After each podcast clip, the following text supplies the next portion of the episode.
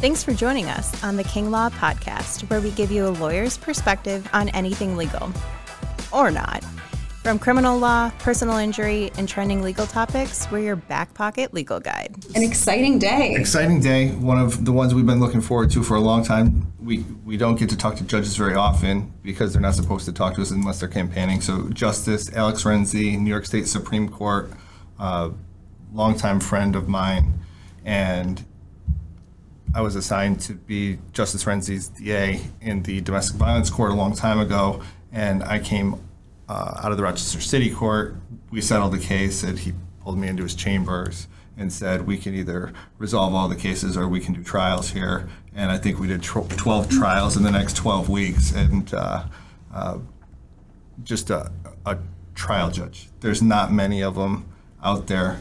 Uh, a guy who goes to work every day and works really hard for all the people uh, that have elected him to the Supreme Court. I think you can tell us how many days you've been on trial in the last decade, but it's I think it's more than any judge in, in the Supreme Court around here that I know of.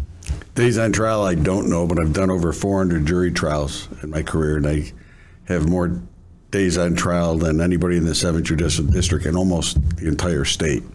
Wow. Um, I average probably between 25 and 30 jury trials a year. And I've been doing this for a long time. I don't keep track of the trial days. The OCA keeps track of everything, but I don't. But I pride myself on my uh, hard work and, and doing trials. I primarily do a lot of trials because I don't take a lot of plea bargains that are offered. I think that uh, So- if somebody didn't do something, go to trial. If they did it, then there's going to have to be a consequence. So break that down for me a little bit, if you don't mind. Well, let's start. Let, Oh, wanna- you wanna start I want to do the introduction, but I think Okay. you ought to do your own introduction. I know I know an awful lot about Judge Renzi, but you know all the people that are listening. Who are you, and and uh, you know what, what do we need to know? I won't go back too far.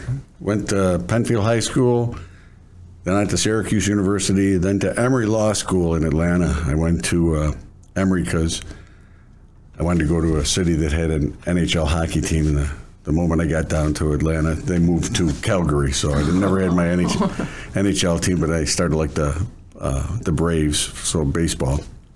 After I left. Uh, uh, Atlanta, came back to Rochester, got into the D- district attorney's office. Three years there, then went to private practice. Then in uh, 1991, went to the Henrietta Town Bench. I was there for 12 and a half years. Then I ran for county court in uh, 2000. I lost. And then I ran again in 2002. So I ran three campaigns 1999, 2000, and 2002. Three out of four years I was on the campaign trail, but I won for county court. County court does only uh, criminal cases, pistol permits, some civil, some evictions, but not much. Primarily a criminal court. And then in 2009 was elected to Supreme Court. 14 years went by, and I'm now on the campaign trail for reelection. You've done most of your time as a Supreme Court justice, also as uh, criminal calendar. That's all I do is the criminal cases. I shouldn't say that's all I do. When I initially started in Supreme Court, I did a year of uh, uh, matrimonial, well, two years of matrimonial. I was also the matrimonial judge in Steuben County for seven years. So I went down to Steuben County and I divorced the happy people down there. And uh, but that was while I was doing criminal trials. I only had to go down like three or four days a month to do the divorces. So then it was just criminal trials, all the felonies that occur within uh, Monroe County, the murders, the rapes, the assaults, the felony drunk driving, the list goes on and on. You've seen it all. I have more than I want to see too. Oh, no. So the way Judge Renzi, it, tell the, the, sometimes we call you justice, sometimes we call you a judge. It's okay to call you judge. You are Judge a is fine. You are a judge, uh, but a justice is a, a judge of the Supreme Court. Right, it's also a town position too. You're a Right. justice of the peace Yeah. or a town justice. So, uh, the way we met, I was assigned to this domestic violence court. I was the prosecutor. So you had a Supreme Court judge who had done hundreds of trials, and I was a relatively new DA. And we had Matt Clark, who was an experienced public defender. So they'd all been doing it, known each other for 20 years. And uh, but I was the prosecutor, and we did we did an awful lot. Of, I think, That one year, I did 26 jury trials in the domestic violence court. yeah, you know who else did 26 jury trials that year? The prosecutor. you, you know who had to subpoena all those witnesses? The prosecutor. Yeah, but look at the great experience you got as a, an attorney, Correct. which you need in that office. Yeah, and well, it was uh, it's unique, and people, it's it's where I've always tried to give a tremendous amount of credit to you, Tom, Anna, um, helped me when I was a young lawyer because you don't know you have to do 20 jury trials, especially in front of a judge. So I can your instructions to juries, I think I get them in nightmares. I mean, I know what you're going to say. The books. The same thing. The books. I don't even out. need a book anymore. Oh yeah, that's so funny. So, uh, but was there a big difference between county court and Supreme Court for you? None whatsoever. It was just still just doing the criminal trials. I mean, I think Tom's one of the the great clerks in the Hall of Justice in upstate New York. This is a guy who had a, a tremendous amount of experience himself as a prosecutor, a, a top level attorney, and then um, in a leadership role. And he's used to dealing with people and having that authority, maybe more so than, than some of the other clerks that don't have the experience. You see younger folks becoming clerks, and, and Tom's a little different than a lot of those people. He's one year younger than me. He's 64, and he has all that vast experience, and his ability to write is just second to none. So I'm lucky. So, what type of cases do you enjoy being the judge over? Believe it or not, the, the what I see on the bench is much of it's very disturbing.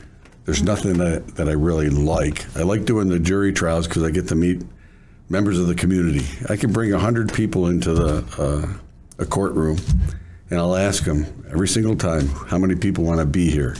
Sometimes I get no hands raised. Sometimes I get like five or six, but never more than ten percent of the group is going to raise their hand saying that they want to be there. And my job is to convince them that they want to be there, fulfill their civil obligation to this country, duty of citizenship, to get them to want to serve. And then when I'm done, I talk to them again, and I think most of them are always very grateful that they had a chance to see how the system works, that it's not like TV, and mm-hmm. and it's a very different process that Right. most of the community doesn't understand. It's a slower process. Very slow. It's not Usually an takes a- hour episode. no, it usually takes a day just to pick the jury. Mm-hmm. So I have 100 people sitting in the courtroom just going through a process, and it's very time consuming, and they have to show a lot of patience to get through it. Do you ever wonder when attorneys pick jurors? Do you ever question like, oh, I wonder why they picked that person? Every single trial I do, I wonder why the prosecutor left this person on. Why did the defensive person leave this person on? Like, for instance, uh, just my last trial, the judge's secretary made it onto the jury. I'm not going to mention the judge's name, but that was, I didn't think he'd be left on. Prosecutor left on uh, a social worker, which I never thought would happen. Little things like that, but I don't say anything. Yeah. I let them do the, the picking. Mm-hmm. What's the what's the most important part of the trial for the lawyers? It is jury selection. That's that's what I thought you. Absolutely. Yeah. 100%. You can lose a trial on jury selection or you can win a trial on jury selection. And when you say that, what do you mean by that? Explain to the people that are listening. You can win or lose, but it doesn't make sense because no, there's been no proof. But There's been no proof, but so many people come into s- service and they have an agenda. They have an, a, belief, a belief about the criminal justice system, one way or the other, that it's not a good system, that it's a racist system, or that it is a great system and they're pro law enforcement and the other, the other side. And you have the two sides that come in there and you try to figure out where that person stands and their beliefs. And that's the job of the prosecutor and defense attorney. They try to get somebody who they really think can be fair and impartial. Many times, somebody makes it onto the jury who does have a political agenda and is going to make a, a decision, like they don't believe police officers, or they really believe police officers. Police officers couldn't lie, and the screening process is trying to narrow that out or get rid of those people. But they make it on the jury. It happens. so the lawyers that do a good job, m- most of the people who listen to us are lawyers. People connected to law are law students. That's who. Um, so the lawyers that do a good job of jury selection, what do you see over those 400 trials? Some some of the lawyers are good at jury selection, some are not. I give 15 to 20 minutes for an attorney to talk to a panel of 21. Which isn't a lot of time. And you have to aim those questions at somebody's background, like where do they do their volunteer work? Um, have you ever had a bad experience with the police? Have you ever contested a traffic ticket? Things like that, so they can bring out some biases or prejudice a person might have. And you have to spend time with these people to try to get them to open up rather than just sit there quietly, not answer any questions. And the attorneys who do a real good job spend that time or might give a hypothetical to bring out somebody's biases or prejudices. So one of the things that I learned is you ask the question and you get the answer that you're looking for. Maybe it shows a, a juror who's not good for you. Correct. And instead of trying to convince them, at, like what, what we were taught was, I really appreciate that comment. That's an excellent comment. Who else feels that way? Before Exactly. So you can instead of getting the one person who's got the guts to put their hand up, or you happen to strike on, well, now there's probably four or five people who feel the same way. You can get all five of them, and then trying to get them for cause, where which is you know to explain to the, the people it's people. Cause who- means they have a legal reason why they shouldn't sit. They're showing a bias or a prejudice that means they can't be fair and impartial. So the, the attorneys try to bring that out of a juror uh, so that the court will bounce them so they don't have to use one of their peremptory challenges. In every case, the attorneys have a certain number of what's called peremptory challenges where they can bounce somebody off the jury for whatever reason they want. In a murder case, you get 20. In certain high or serious felonies, you get 15, and in the rest you get 10. So, using those peremptory challenges is important if you, but more important if you can excuse somebody for cause when you're doing the questioning to bring that out, so you don't have to use a, a peremptory challenge. Well, we're talking a lot about attorneys, but I have questions about judges. So, in your opinion, I'm sure you work with a lot of other justices. What qualities make a good judge, in your opinion? In my opinion, a judge, a good judge is somebody who makes a decision right away. They don't Okay. don't hem and haw about what they're going to decide or take a break to talk it over with the law clerks. Be able to make a decision and, and live by that decision. That's really important. And also, you have to have patience. If a new attorney's coming into my courtroom and they haven't practiced before, I'm not going to be mean to that person. I'm going to try. I'm not going to assist them in, in presenting their case or their defense. Um, but certainly, you have to show a lot more patience. Maybe you know A little compassion. a little compassion, and it's a learning experience for them. When when Bob was doing his trials for the first time, he wasn't the the best at it, but as every trial went on, he did more and more. He became a better attorney and knew how to do it. yeah. And the judge has to understand that. I feel like that's kind of a cool thing that you get to see is these attorneys grow and get better each trial they come through. Correct. I, the DA's office right now has a lot of really young attorneys, and and uh, they don't know their way around the courtroom yet, and it's very tough for them. And some of the judges are a little harder on them than I would be. You have to have. It's it's not really compassion. It's just being sensitive to what they're going through. Because I used to do it. I used to be a defense attorney, and I did trials, and there's nothing worse for a defense attorney when you truly believe your client is innocent. It is, I've been there. And I know when these attorneys come in and they truly believe that their client is innocent, they go home and they're not sleeping at night. Mm-hmm. You know, if you know your client's guilty, you're going to give the best defense you can, but you're going to be able to sleep at night. Right. But when you really think somebody is not guilty, and you and you go to the wall for them, and you do everything you can, it was really tough on a defense attorney, and I really respect that for them. The prosecutor also believes that everybody's guilty, but that's why they're doing the case. How many how many years did you defend cases? Twelve. So th- while you were town court justice, or While I was a town court justice, I was primarily a defense attorney, matrimonial attorney, and real estate attorney. okay, Took a lot of assigned cases, did a lot of jury trials as a defense attorney. So, what advice would you give to young lawyers or law students? Most importantly, if I was, uh, I wanted to be a litigator, I would tell them to go watch some trials. And if they came to me, I would tell them to, who to go watch. I'm not going to give names out right now, but I would tell them what attorneys are good to watch, what judges are good to watch. You need to experience it. Maybe if you knew another attorney who was going to try a case, maybe go sit second chair with them, sit next to them, see what they go through, how they prepare, how to review discovery. Really important. I don't know if we should name drop many people that are working today in the Hall of Justice, but how about the lawyers when you were learning, when you were a defense attorney, the guys from part of the reason we started doing this and recording is I had I had lunch with John Speranza and Joan O'Byrne, and they started talking about practicing law in the 70s. And there was the A team, B team, and they were doing murder trials and having a, a good time. And we wanted to record what uh, people saw. So, who are some of the people who were, were big shots when you were starting out? Well, you already mentioned Speranza. He was one of the best they did. Uh, Still is, I The think. Pier was one of the great ones. There was uh, the old timers. Chuck Yeah. Crimmy. People talk about Chuck Crimmy. the Crimmy Awards given in his name because he was one of the best.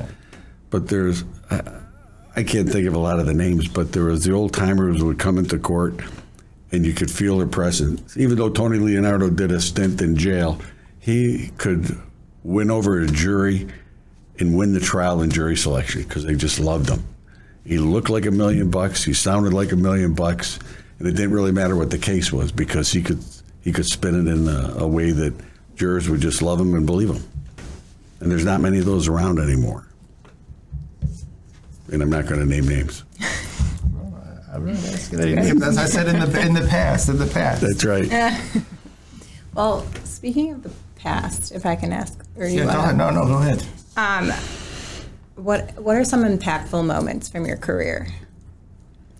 Well, it's got to be usually the high profile ones. Like I did the University of Rochester kidnapping case. That's where the two kids were kidnapped, they were shot, they were sexually abused. That was a couple week long trial.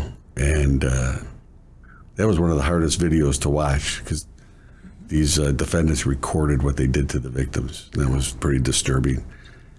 Speaking of disturbing videos, the most disturbing video I ever saw in a courtroom was when Denny Wright, the police officer, was stabbed in the eye, and he had his body worn camera that had to watch several times, and it was just really disturbing. I don't even know how the jurors could have uh, handled that and sleep at night because it really bothered me Right. to watch it. Um, So impactful moments. Do you think seeing some of these horrific things that go on is motivating into keeping justice? motivating to keeping justice. Like, I think it's an eye opener to the to the jurors and the community what's going on here. Um, nobody wants to see what goes on behind the scenes, so to say, in a courtroom. From the sexual abuse to rapes to the murders to seeing a dead body, it's it's it's disturbing. Um, I, I block it right out of my mind. Yeah. You know, I could do a trial and then uh, I'll try to forget about it. Right. People come up to me now and say, I was a juror on that case. What case is that? And they tell me the case and I won't even remember. Because I don't want to, I just, Mm-hmm. Yeah. it's gone. Once the case is over, that's the end of it. yeah, you don't want those horrific sights in your mind. Correct. Yeah. Um, let me lighten it up a little bit. What do you look for in a courtroom from people, whether it's attorneys or people who might be appearing Or in front of you? I mean, we could even start with who's in your courtroom. So you're Yeah, you're on let's- on the bench. On the bench, you got the prosecutors, you got the defense attorneys, you got the defendants, you have the defendant's family, you might have the victim's family in the courtroom, Mm-hmm. And you have you have court staff. Maybe tell the people the staff, the court staff. reporter will be there, my clerk who takes notes about every single case and puts the notes into the computer so we, we can track a case. Uh, we got a court reporter who takes down every word that's spoken in the courtroom. court security. Don't forget court security. De- Deputy Finn. She, she, No, uh, she's gone. She retired. She was the best. She protected you for She many a did. year. Just, just, just last week we had a nice What was she about? fight outside the courtroom. oh, really? Finn wouldn't have stood for that. No, she would have been. Well, she would have been right in there, but they, they separated the combatants. It was somebody who was on for sentencing, and uh, two families sat on opposite sides of the courtroom. They got a little loud in the courtroom, and then they just took it outside the courtroom. so, do people really get held in contempt then, like in that circumstance? I usually don't do that. That just p- probably pours gasoline on a fire because Yeah. they're all hot because their loved one was hurt and the other one's loved one's in custody over what they Right. did. And So it's very, emotional. very emotional. Yeah. But in the courtroom, you know, when a defendant comes before me, I don't like them to be in a t-shirt or shorts. Okay. I'm one of, probably one of the only judges that demands a, a proper decorum when you come into court. You should dress like you're you're going to church on Sunday or to a Okay. wedding.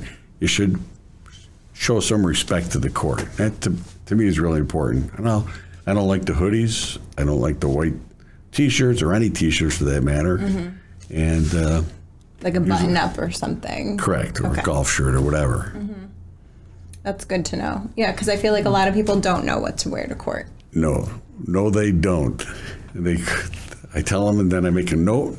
They come back that way. Then I make them come back the next week, Gotcha. dressed up. I feel bad for the attorney because then the attorney has to come back, but so be it. Well, I feel like it is. it- Well, the going- attorney might want it if they've been practicing. They know, They know, right? The attorneys know what my rules are in the court. and most most judges' rules. If you remember when you were in my court, Matt Clark was the public defender, and he had a collared shirt Oh yeah. in the podium. And if somebody came in a t-shirt, he'd take it outside and tell them to put it on. That's a good idea. That's a good idea. Saves time. I had I, in Rochester City Court. I had Jack Elliott, and he was he was uh, tough on the shirts. He would tell him, "Mary, that was his court clerk, adjourn for a shirt." and he would put them on the next day every time. Um, and Sylvia Lopez was a public defender. She had small, medium, large, extra large, whatever size you need. She Perfect. she's got uh, a blue polo for everyone. Works. Well, I think Well, it saved us a lot of time. Sure it that Was, did. that was good. But I think this is great advice and something that, you know, a lot of people want to know because you guys are used to going into court and how it works. For most people, walking into a courtroom would be terrifying or intimidating.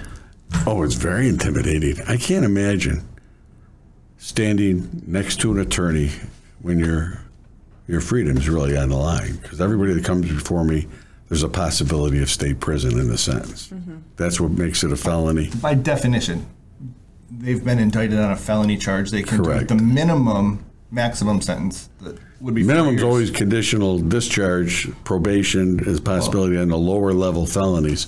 But every every felony has a state sentence possibility. That's why it's in Supreme Court and County Court. even the lowest an e felony you can do up to four years. Correct. So, I I can't imagine what it's like being a defendant standing next to an attorney. The defendant looks to that attorney for all the guidance in the world because they don't understand the system and they count on that attorney to represent them zealously. And if you feel comfortable with your attorney, you're going to feel more, a little more comfortable in court. Um, there's so many defendants who send me letters who complain about attorneys. Most of them I just blow off. Some I have to address with the attorneys, like they're not visiting me at jail.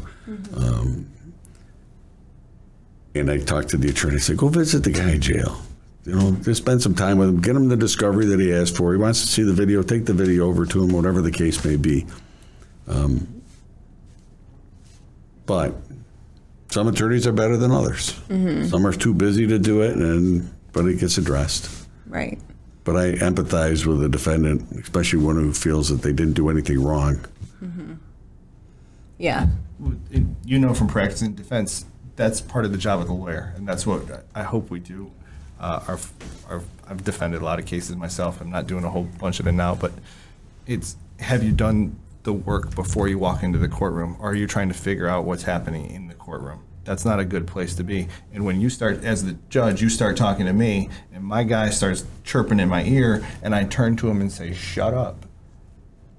You have you, to. you better have established some rapport because when this guy's looking at going to prison and you're telling him I don't, you're not going to talk right now i'm going to do this for you you better have that trust Correct. and you don't get the trust you can't just get it you don't get a signed trust you don't get trust because the guy paid you some money you have to have done the work Absolutely correct.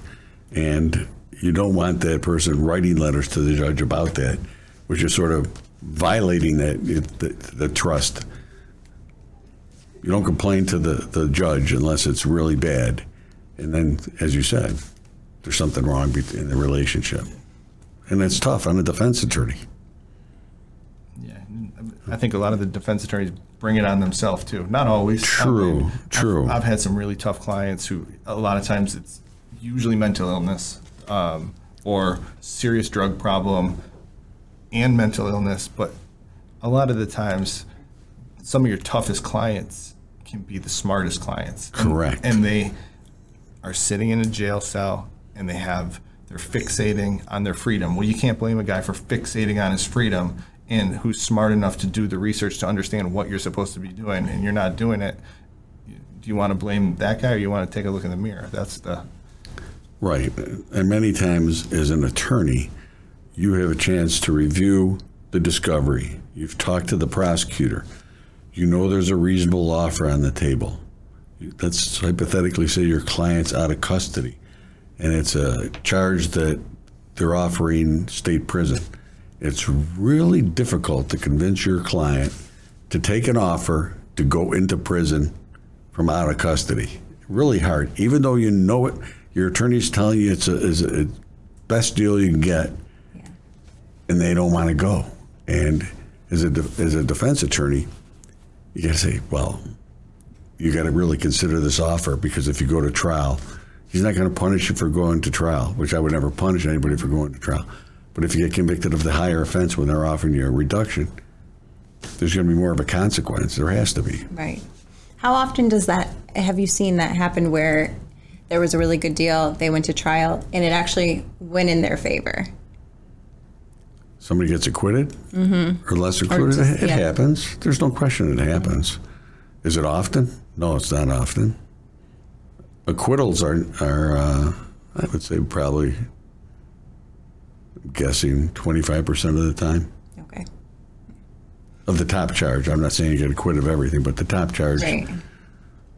Interesting. So you alluded to it in the beginning. You talked about um, you're probably more active in deals, negotiations, uh, what you accept, what you won't accept than other judges. Correct. So explain to the people who are listening what we're talking about by that. And you know what I'm talking about, but you have so it's a any plea bargain. We're talking about plea bargains. Let me just give you a hypothetical example. Somebody's charged with a robbery in the first degree. They took a gun into uh, a, a 7-Eleven and they pointed at the guy and give me all the money, and he runs out. It's on video.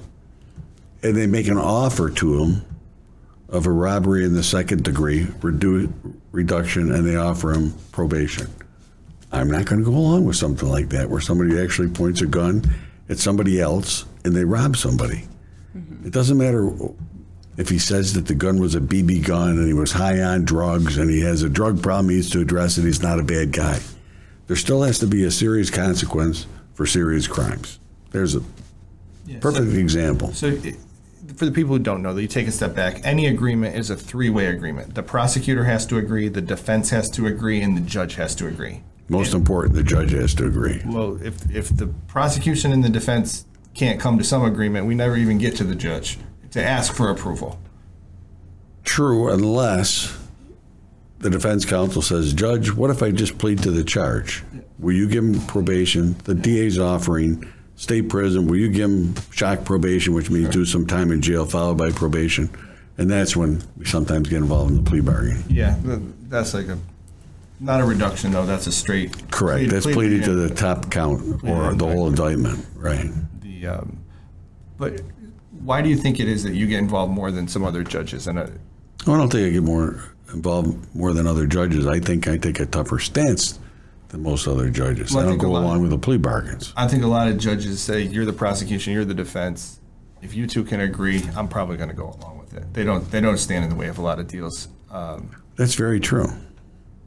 but uh, I, I'm just trying to make sure I I know I know, but give you the. I'm just, I'm more, I'm tougher on people than But I probably that- most of the judges. Well, in some ways, I think it also comes with the experience of the confidence of doing all these trials. Like, Right. th- some judges don't want to do trials. That's the secret. There's a few judges that have been on the bench a, a long period of time and still have not done a trial.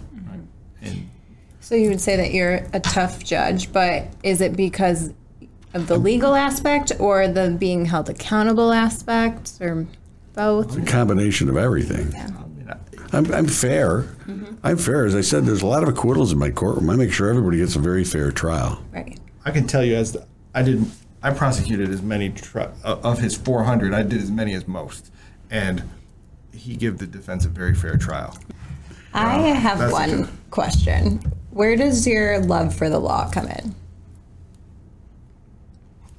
I have a different question. Do you love the law? Don't Of course, I I'm assuming you do, but where did that come into play? What made you decide I want to become an attorney and Uh, go I on didn't, this journey? my goal was not to become an attorney. I went to uh, he accidentally enrolled for law school. Hey, no, I went to law school because I wanted to be an FBI agent, and at Oh. that time the FBI was only uh, hiring lawyers. Okay. So my whole goal was to be an FBI agent. I got out of school. Um, as a matter of fact, I even took the CIA test. Didn't do very well on that one. But I went through the process with the FBI, and I did, then I just decided I wanted to go home. And I went back to Rochester mm-hmm. and started an internship at the DA's office. And all of a sudden, one of the persons who was hired at the DA's office failed the bar. I passed it, and they offered me a job. That was took off from there. So ever since then, loved the law. you love the law. It was never my goal ever to be an attorney. Never my goal to be a judge either. It just happened. I love acc- accidentally got nominated for the Supreme Court twice. it. Accidentally, correct. yeah. Yeah. So what do you enjoy about being a judge? If I could do a trial every single day, I'd be on trial every single day if I could. That's what Yeah. I like the most. It's the funnest part. Fun. Yeah. Te- If you're comfortable, tell them about the trailers, the DA trailers they used to work out of. What? So back in Henrietta, you had the town hall. Then behind the town hall was two trailers, and I'm talking old trailers. And one half was the court, and then the other half was the New York State Police. And inside the trailer was the judge's chambers and the DA's office. And I was assigned to the DA's office out there for um, almost two years. I had the greatest secretary you could ever ask for because when you worked in the towns, you didn't have somebody hovering over you, uh, a, a superior, and they gave you some leeway. So if, if I wanted to go play some golf, I could go out, and my secretary would say he was out meeting with some victims and cover, cover for me beautifully. Yeah, the And grass. it was just great. And then uh, we had a big, nice picnic table in the back, and we were cooking out one day, and I had my table grill. I left it on too long, and the table caught on fire. Whole thing's up in smoke, right outside the trailer. Within two weeks, they closed the satellite office and moved all the town people downtown. Oh, the, the DA office has never recovered. And it was all my fault. No. well, at least you took accountability. I did. Who was who was out in the trailers with you? Doug Randall, Dan Arelli were the two big ones when I was out there. what, what's the time frame on this? Like how long ago? Was Oh, we're talking in uh, the late 80s. Okay. So we're talking a real long time ago. The, Shortly thereafter, the trailers were demolished. the DAs who worked back then, they all talk about these trailers. The, the, this was It was the greatest. the best practice of law, and, and uh, the cops would come to the trailers for the meetings. And Yep, a lot of meetings at the with the police there. Didn't have to go very far. It was the state police were right next door, and the judges were right there. Their chambers were right there, so you're talking to the judges all the time. And back in the old days, you're talking the '80s. Every time we were done with court, we would go out to a local establishment, defense attorney, prosecutor, and the judge, and we'd go out for a couple hours. Nice. Almost every single time we had court. It was all night court. it, uh, you think that helped things get done? Oh, no question. Yeah, a lot of people, and, and Joan and John, they talk about that back in the in the day, um, and there was more of that around. there was a lot more socialization. Now I I don't even do that. I don't even go out anymore with the defense attorneys or prosecutors. Used to be after in my when I started in county court, at least after a trial, we'd head to the local establishment with the defense attorney and prosecutor, and obviously one would be happy, the other wouldn't be, but at least you'd go out with them and say you've gone through a long two weeks or three weeks on trial and just talk about what happened. Mm-hmm. And that's very beneficial to both the prosecutor and the defendant. Right, the learning experience. Plus, Right. we talk about this a lot too. Like networking is a big part. It sure of is. Being an attorney and why it's important. And Well, in the criminal practice, yeah, you think you're good this week, and guess ne- next week, you're criminal defense lawyer. You're going to do some losing. You're gonna, Correct, you're gonna lose. and you're going to get tough cases. You're going to get tough clients. Uh, they're not supposed to arrest innocent people. A lot of the people are guilty. You're going to you so you got to take take uh, work hard and take Correct. your wins when you can get them. But just because you win this one, well, guess what? Next week, these roles could be reversed real fast. real fast. There's the presumption of innocence, not the presumption of guilt. And many of the defendants think that they're presumed guilty, and especially with it as a defense attorney, well, they're gonna they have all this proof. They're going to find me guilty, and, and the defense attorney says, "Well, yeah, there's this weakness here, there's that weakness there. This witness might not have seen what they saw, et cetera." And it's, uh, that's what Uh, I don't know. We were talking about the. So- Tr- go ahead. Sorry. no, I don't know. Would, would you want to talk about your campaign at all? No, forget. We'll get to that. No, we'll get to that. it? We- Okay, We're just we're getting into the. we- Okay, the okay. Good judge Uh, talking about the talking about the people. This is what we finally broke them. The uh, We broke it. It is hot in here. so I haven't said one thing inappropriate yet. no. Well, that's okay. We don't need. do you want to start? No, No, so, but let's do a different hypothesis. So you have a person, a, a new, a new criminal defense lawyer. They've never done a case before. They come, and you- started talking about this, in the newer lawyers, but they're going to have a felony case where somebody can go to state prison and they're going to defend somebody, and the, everybody's got their first felony case. Uh, we all had it. You had it, That's and I had it, and all these I other did. people. What would you tell that defense lawyer? Like, what do what do you, they're going to walk into your courtroom? What do you expect to see from that person? Well, as I said before, that defense attorney you better watch another trial, watch the jury selection, and be prepared. It takes a lot of time. Uh, it's not. You just can't pick up the file and say, "Well, that's my first trial. This guy's guilty. I'm going to go in there and just do the best I can and wing it." It'll be written all over the, the attorney. You'll know how much or how little they prepared for the trial. You got to remember, a, a, a trial is almost like a show. It's like a TV show.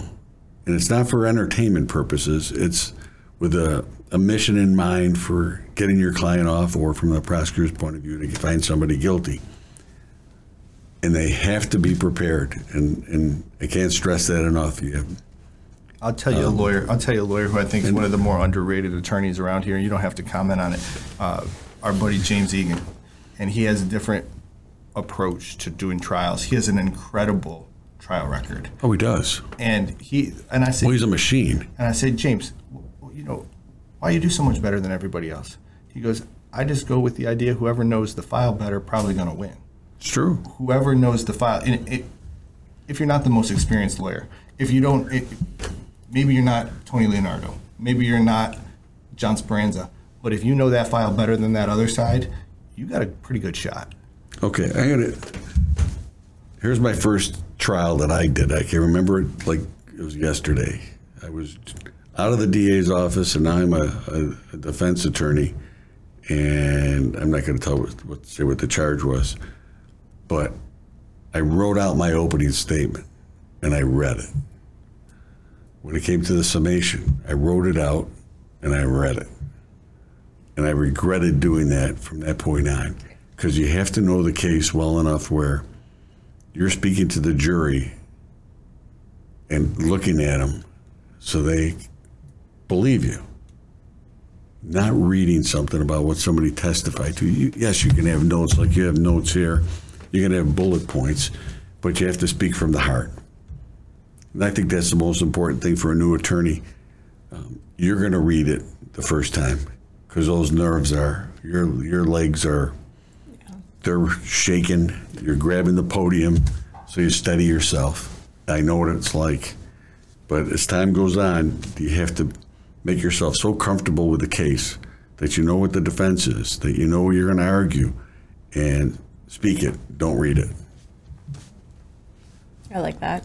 That well, because in a trial, a good trial attorney not theatrical, right? But it's important to show that you believe it. Correct. Stand up when you object. Don't sit down from the. There's one attorney I picked on so bad. He yelled, objection. I ignored it. Objection. Ignored it. Third time, objection, even louder. I said, Excuse me? He goes, Objection. I go, I can't hear you when you're sitting down. So he stood up. This is the, the joy of the good judge over here. Or there's a time like if it's the attorney just sits there, and I know the question is uh, an improper question. I'll just say sustained. And the other attorney will go, There wasn't even an objection. I said, Well, there should have been. I'm not going to allow it in.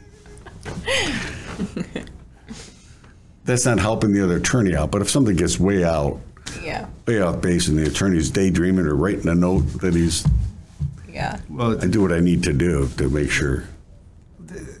and it probably depends on your attorney, but that is from the attorney perspective. Sometimes I'm I know the other question's no good. I'm not objection because you're only highlighting the. Then they get to ask the question twice. True, but sometimes I don't want I don't want to allow something that, that is Well, you, so you got bad. control, but right. there's a lot of questions that that are objectionable. The lawyer doesn't object to. You let it go because we're trying to move along. Correct. Very true. You can't object on every question. Probably could, but It doesn't. Uh, it doesn't help your case usually. I'm always interested in when something gets like stricken from the record. If it's like a verbal thing that was said and there's a jury and they're like, oh, okay, pretend that didn't happen. How do you pretend that didn't happen? You still heard it.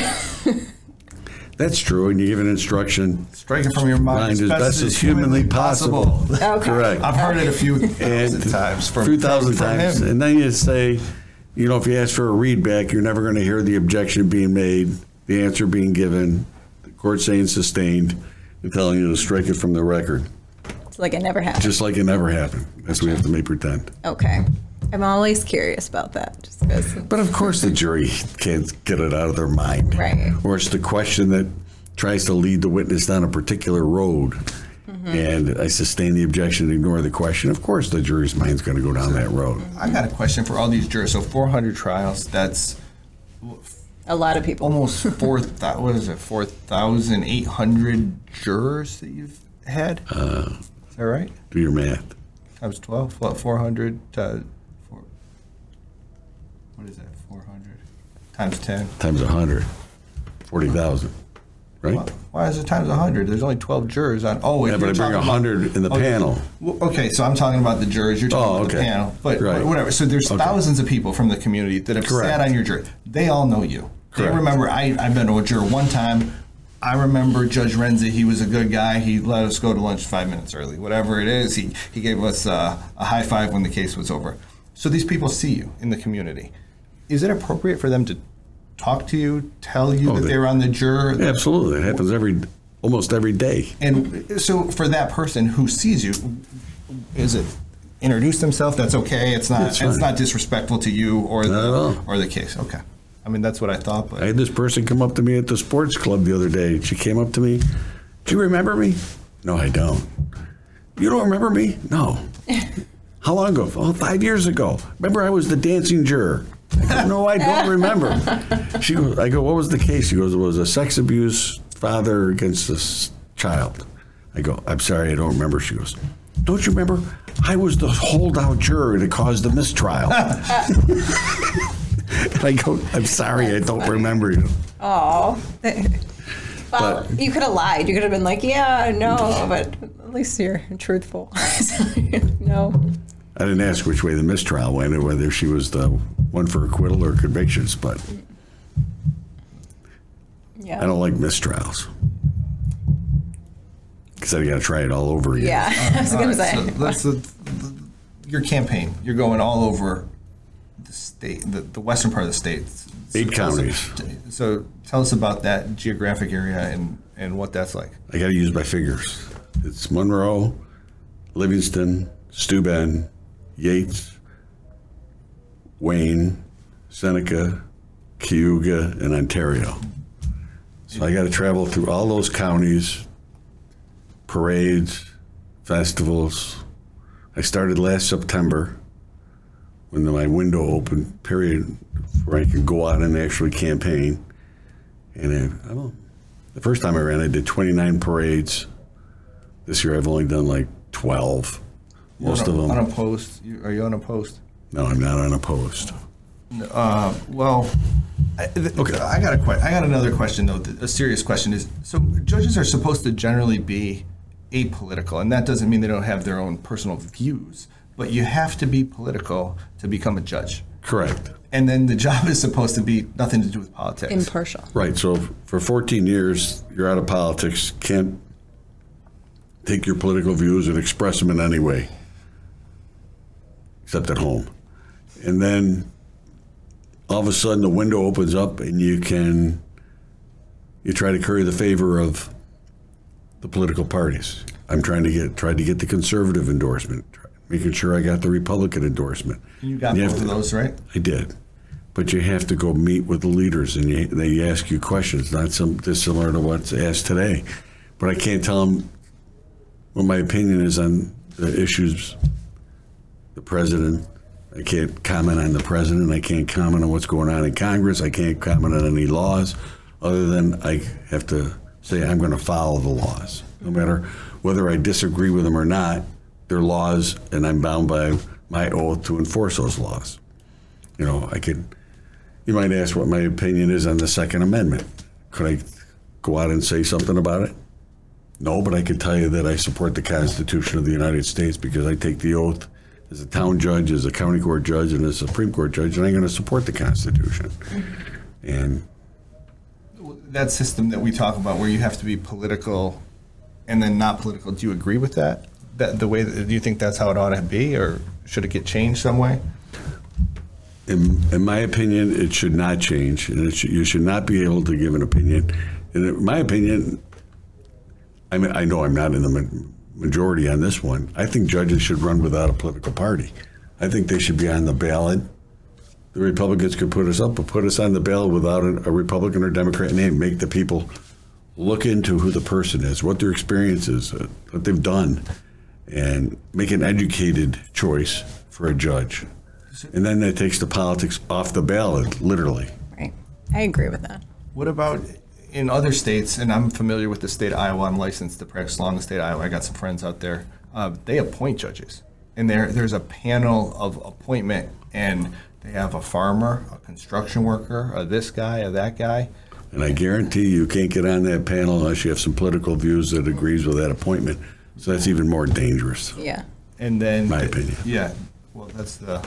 Then they appoint the person, and then they run. It's uh, it's kind of crazy. Our system's crazy. The whole system's crazy. The judges gotta only can be political in certain years, and you gotta run for a period of time, and then you're out of the limelight. If I wasn't in the uh, the criminal part, my name would never be in the paper. It'd be 14 years, nobody would know what I'm doing unless you appeared in front of me, mm-hmm. and that's tough. These guys who go to the appellate division, you know, their name only makes the paper if it's a decision that is controversial. And even then, it's just the one person who wrote it, not the, the, the others that agree. Nobody remembers those names.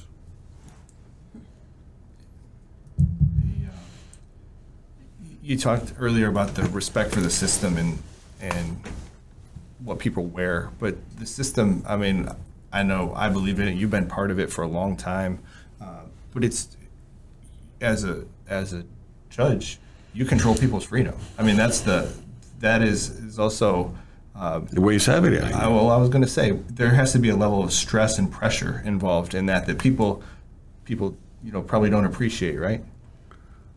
You have no idea about the, the the pressure on a judge and what a judge thinks about all the time when he goes home and what he takes home, what he sees during the day, and then try to go home and block it out. Sometimes I go home and watch a lot of Law, law and Order because I still enjoy the Law and Order parts, but because my wife does.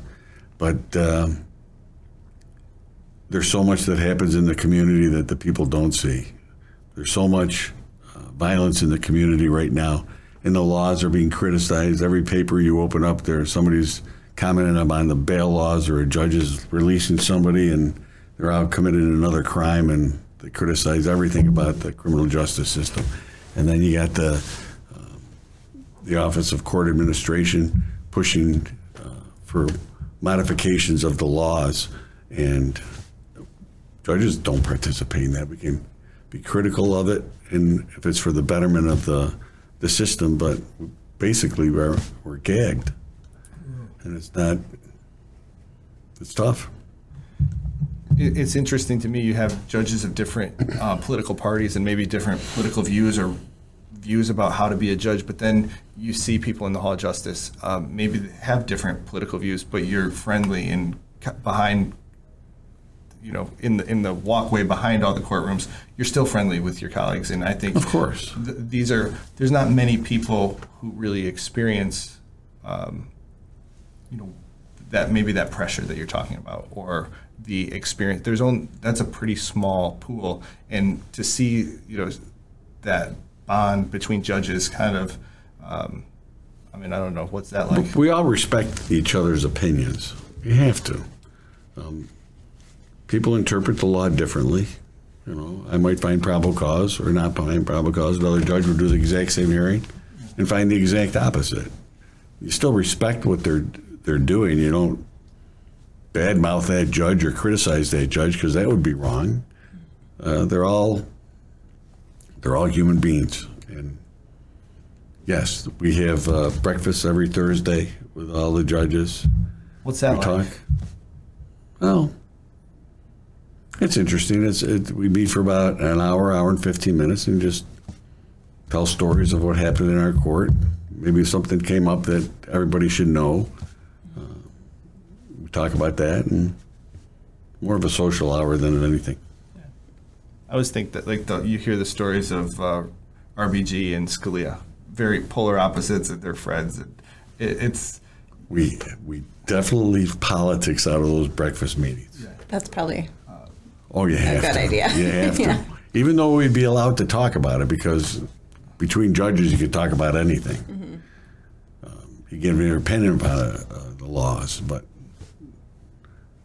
yeah, we we avoid it like the plague. yeah, Because people have strong views. When you, when I grew up, I have my values that were instilled by my parents. They have their values instilled by their parents. Their values and views may be totally different than mine, but still, you got to respect it. right.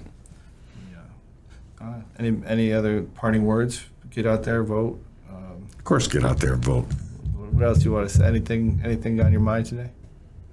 If anybody needs an attorney, I strongly suggest you use Bob King, one of the best attorneys in, in uh, Monroe County. We got clients in 30 states now, so Do you really? yeah. Thanks, Thank Bob. you. That concludes this episode of the King Law Podcast. If you've enjoyed this episode, make sure to subscribe and check out our socials at King Law Attorneys. And if you've happened to have been injured or charged with a crime, now you know who to call King Law. Take charge.